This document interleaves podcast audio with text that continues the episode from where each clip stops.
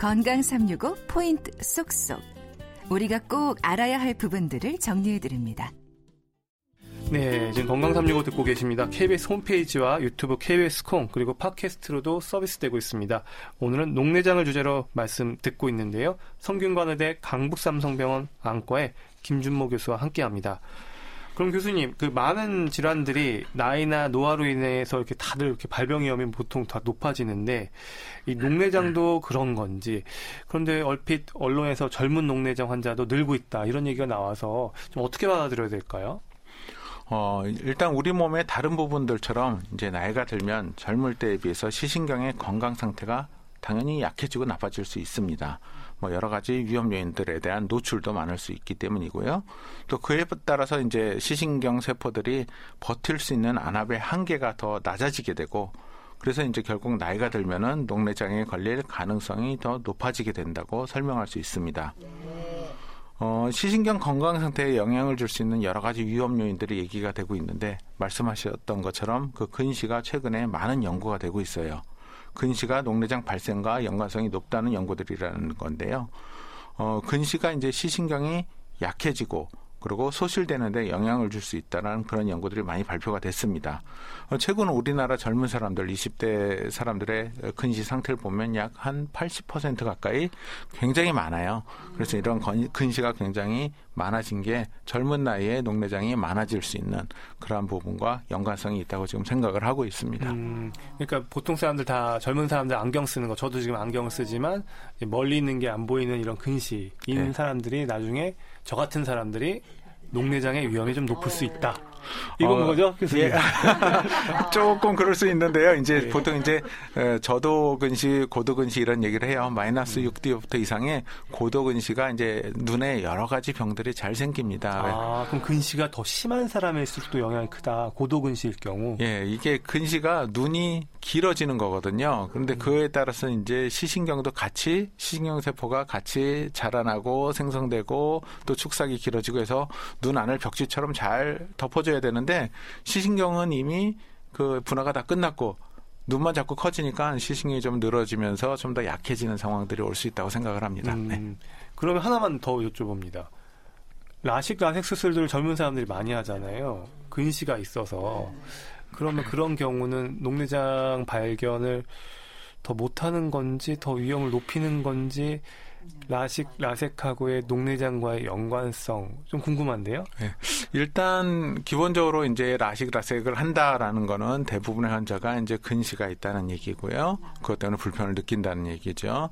그 라식 라섹 수술 자체가 녹내장이랑 연관성이 있느냐라는 부분은 아직까지는 없는 걸로 얘기를 하고 있습니다. 연관성이 별로 밝혀지지는 않았지만 이제 그 수술을 하기 전에 눈 검사를 하면서 우연히 검사돼서 녹내장이 발견되는 아. 경우가 일단 많고요. 예, 근시가 오, 있기 때문에 그렇죠. 예, 그리고 근시 환자 자체가 라식 수술하면 근시인데도 불구하고 눈이 잘 보이는 거지 근시가 없어지는 게 아닙니다. 그러니까 아. 위험 요인은 그대로 가지고 있게 되는 거고요.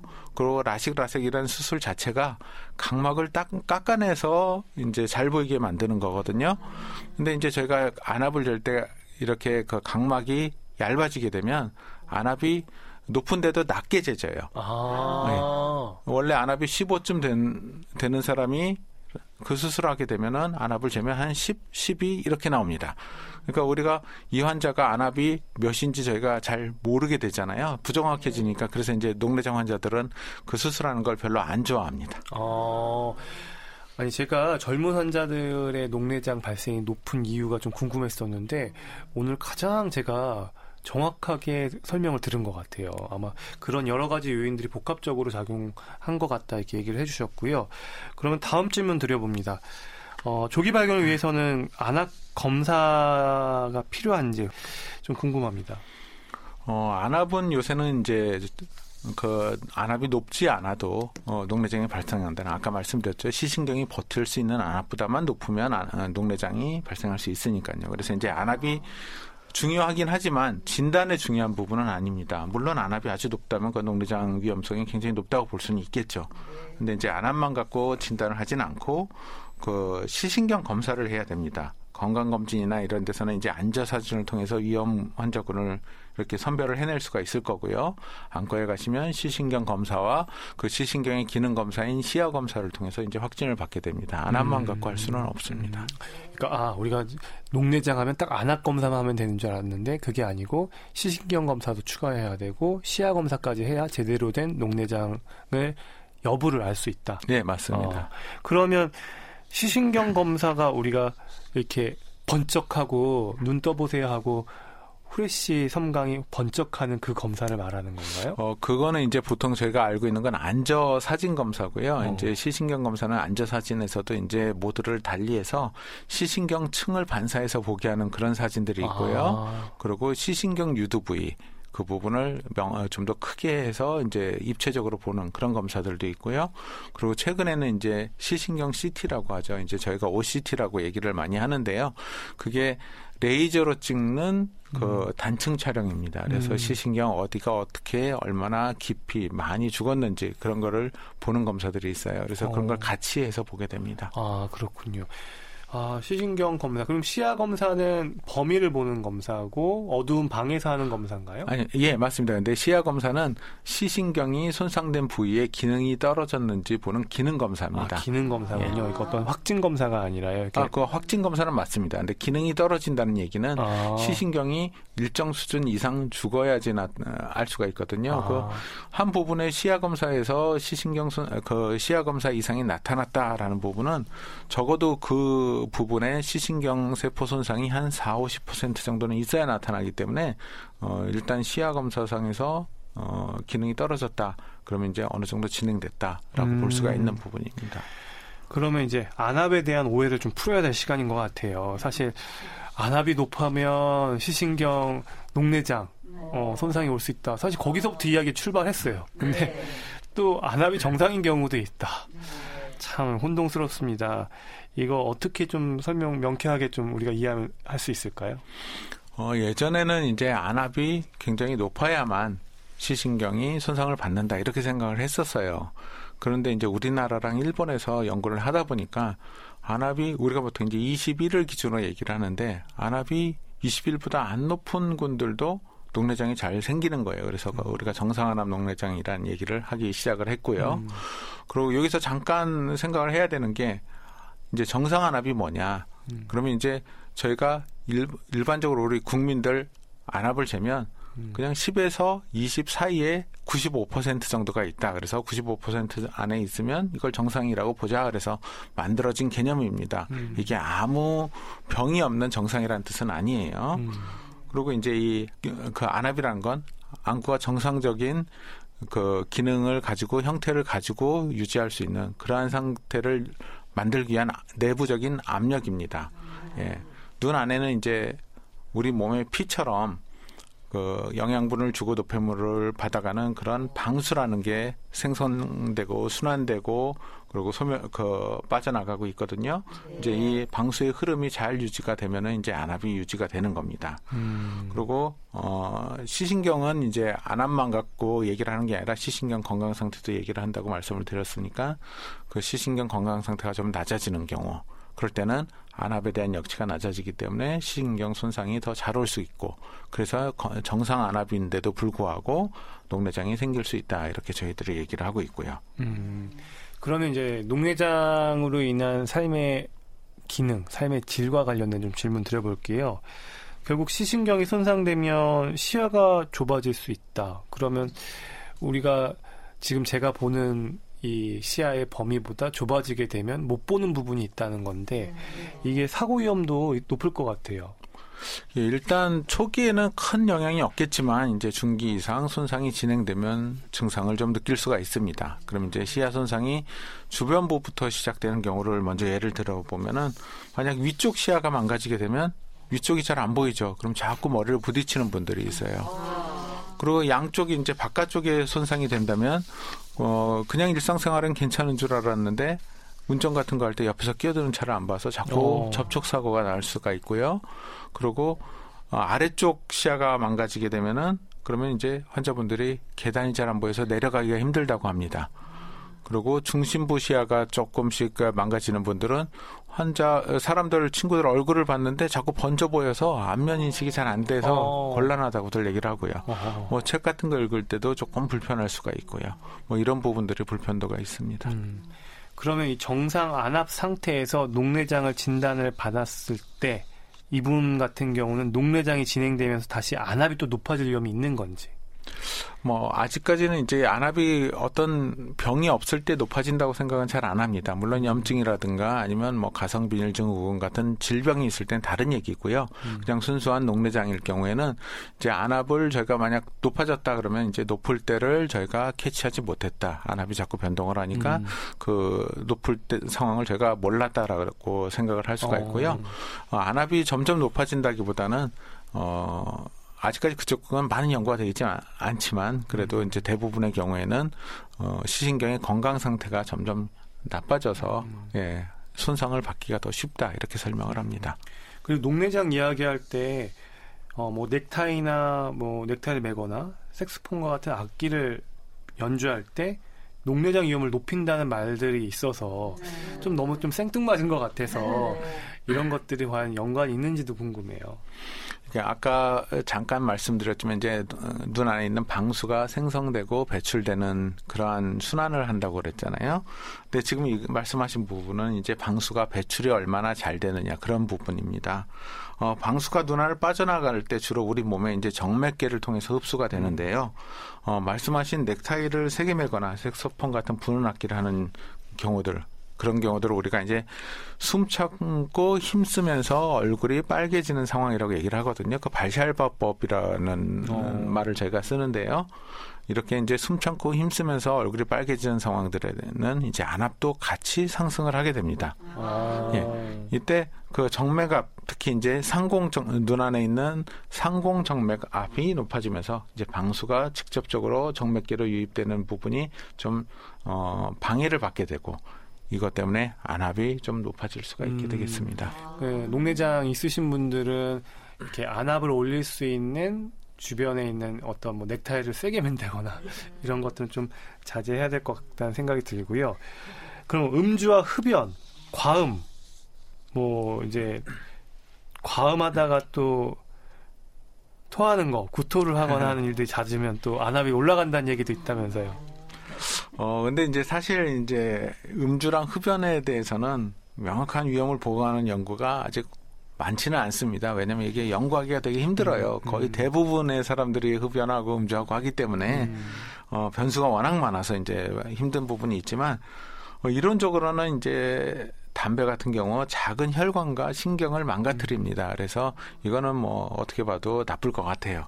근데 이제 음주는 아직은 명확하지는 않습니다. 그리고 또 아까 구토시나 아니면 기침을 할 때 안압이 올라갈 수 있습니다. 그런데 그게 일시적으로 잠깐 올라가는 거기 때문에 그럴 때 시신경이 얼마나 영향을 받는지는 아직 뭐 그렇게 큰 영향은 없지 않을까라는 생각을 음. 오히려 합니다. 네.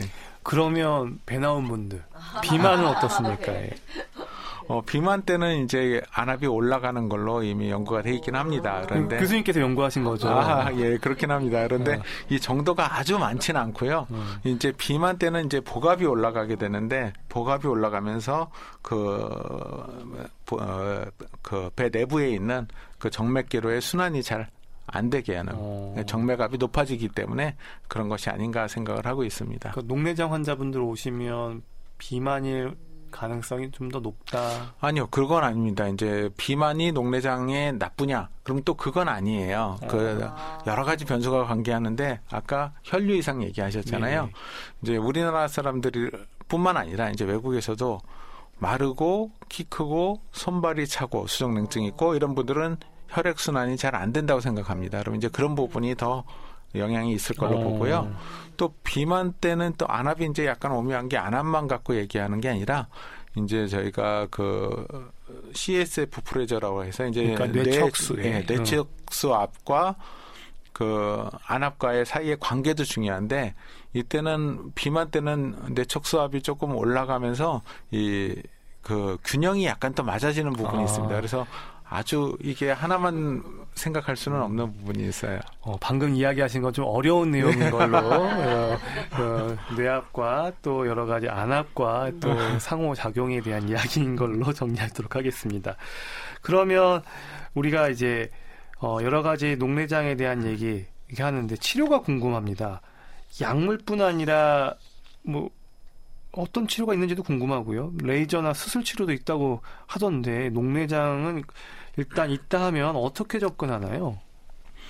뭐 일단은 치료 얘기를 하면은 치료는 안압이 가장 문제니까 안압을 떨어뜨리는 아. 치료를 저희가 하게 되죠.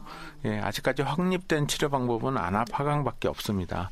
어, 그리고 기본적으로 이제 안약을 통한 약물 치료를 우선으로 생각을 하게 되고요.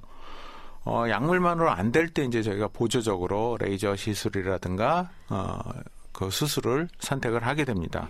왜 보조적이라는 얘기를 쓰냐면 이게 영구적으로 가는 방법이 아니고 또 안치를 가져오는 방법이 아니기 때문에 그렇고요. 자꾸 시술을 해야 되고 수술을 해야 되니까 약물로 되면은 이제 수술을 하진 않습니다. 예, 결국 어떤 방법을 써도 회복은 되지 않기 때문에 목표는 안압을 낮춰서 시신경에 가해지는 스트레스를 줄이고 그래서 이제 결국 진행을 막고자 하는 게 치료의 목표라고 생각할 수가 있겠습니다. 그러면 치료를 결정하는 기준은 뭡니까? 어, 그 여러 가지를 고려해서 생각을 하게 됩니다. 뭐 기본적으로 이제 시신경 손상 정도와 그리고 시신경의 기능 이상 정도를 기준으로 하게 되는 되는데요.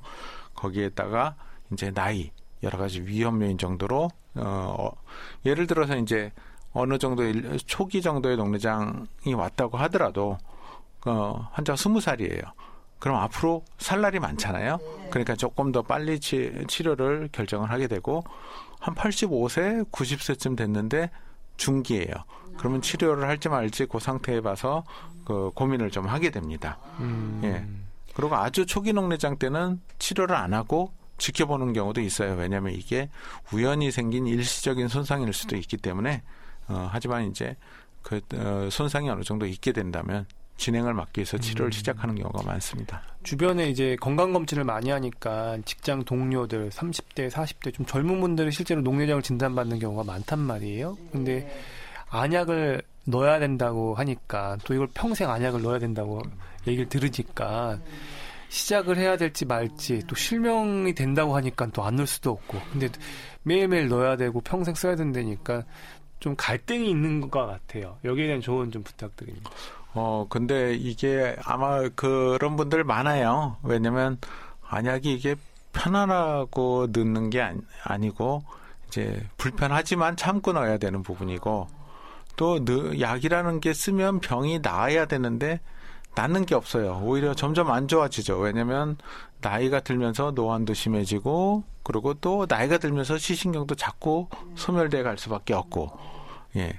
그렇기 때문에 이제 곤란한 걸 많이 느끼시는데 그래도 꾹 참고 치료를 하셔야 됩니다. 왜냐하면 이게 한 번 진행된 부분은 되돌릴 수 없는 어. 예, 그런 병이기 때문에 조금이라도 막아야 된다는 그리고 또 이제 약이라는 게 어떤 건 24시간 가기도 하지만 어떤 건 12시간 가요. 그래서 어, 그 시간을 맞춰서 어느 정도 잘 써줘야 약효가 유지가 되는 거니까 예, 가끔 뭐 한 달에 한 번 안 넣었어요. 이런 거는 큰 문제는 없습니다. 음. 약을 꾸준히 넣은 분들은 잔리 효과가 있기 때문에 한 번 정도 빼먹었다고 겁먹을 필요는 없지만 그래도 생각나면 바로 약을 넣고 그래서 약효를 유지를 시켜서 시신경에 가해지는 스트레스를 줄여주는 게 가장 좋다고 생각을 합니다. 음, 그러면 이제 약물에 대한 건 좀 개념이 잡혔는데 결국은 수술 얘기도 좀 해주시면 좋을 것 같아요.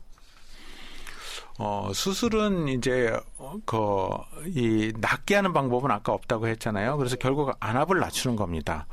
그 녹내장 수술은 눈에서 이제 아까 그 방수라는 게 생성이 되고 순환되고 배출된다고 했잖아요. 근데 생성은 거의 비슷합니다. 그러면 이제 배출이 잘 안 될 때 저희가 녹내장 이제 안압이 올라가, 올라가게 되는데요. 그 배출을 위해서 눈에 구멍을 뚫어주든가 해서 배출기를 다시 내주는 거죠. 아, 그리고 또 이제 그 펌프 같은 거, 밸브라고 저희가 표현을 하는데 그런 걸 넣어주든가 하는 방법을 쓰게 됩니다. 근데 결국 이제 사람 눈이 어디 상처가 나면 다시 회복되잖아요. 근데 회복되면서 녹내장 수술이 망치는 겁니다. 네, 그러니까 회복되지 말라고 또 여러 가지 조치도 하고 중간 중간에 하다가 그래도 결국 회복이 돼요. 어. 그러면 구멍 뚫어놓은 게 싹 막힙니다. 어. 그럼 다시 뚫어줘야 되죠. 어. 네, 이제 그런 부분들이 있습니다. 네, 박광식의 건강 이야기 오늘은 농내장을 주제로 말씀 듣고 있습니다.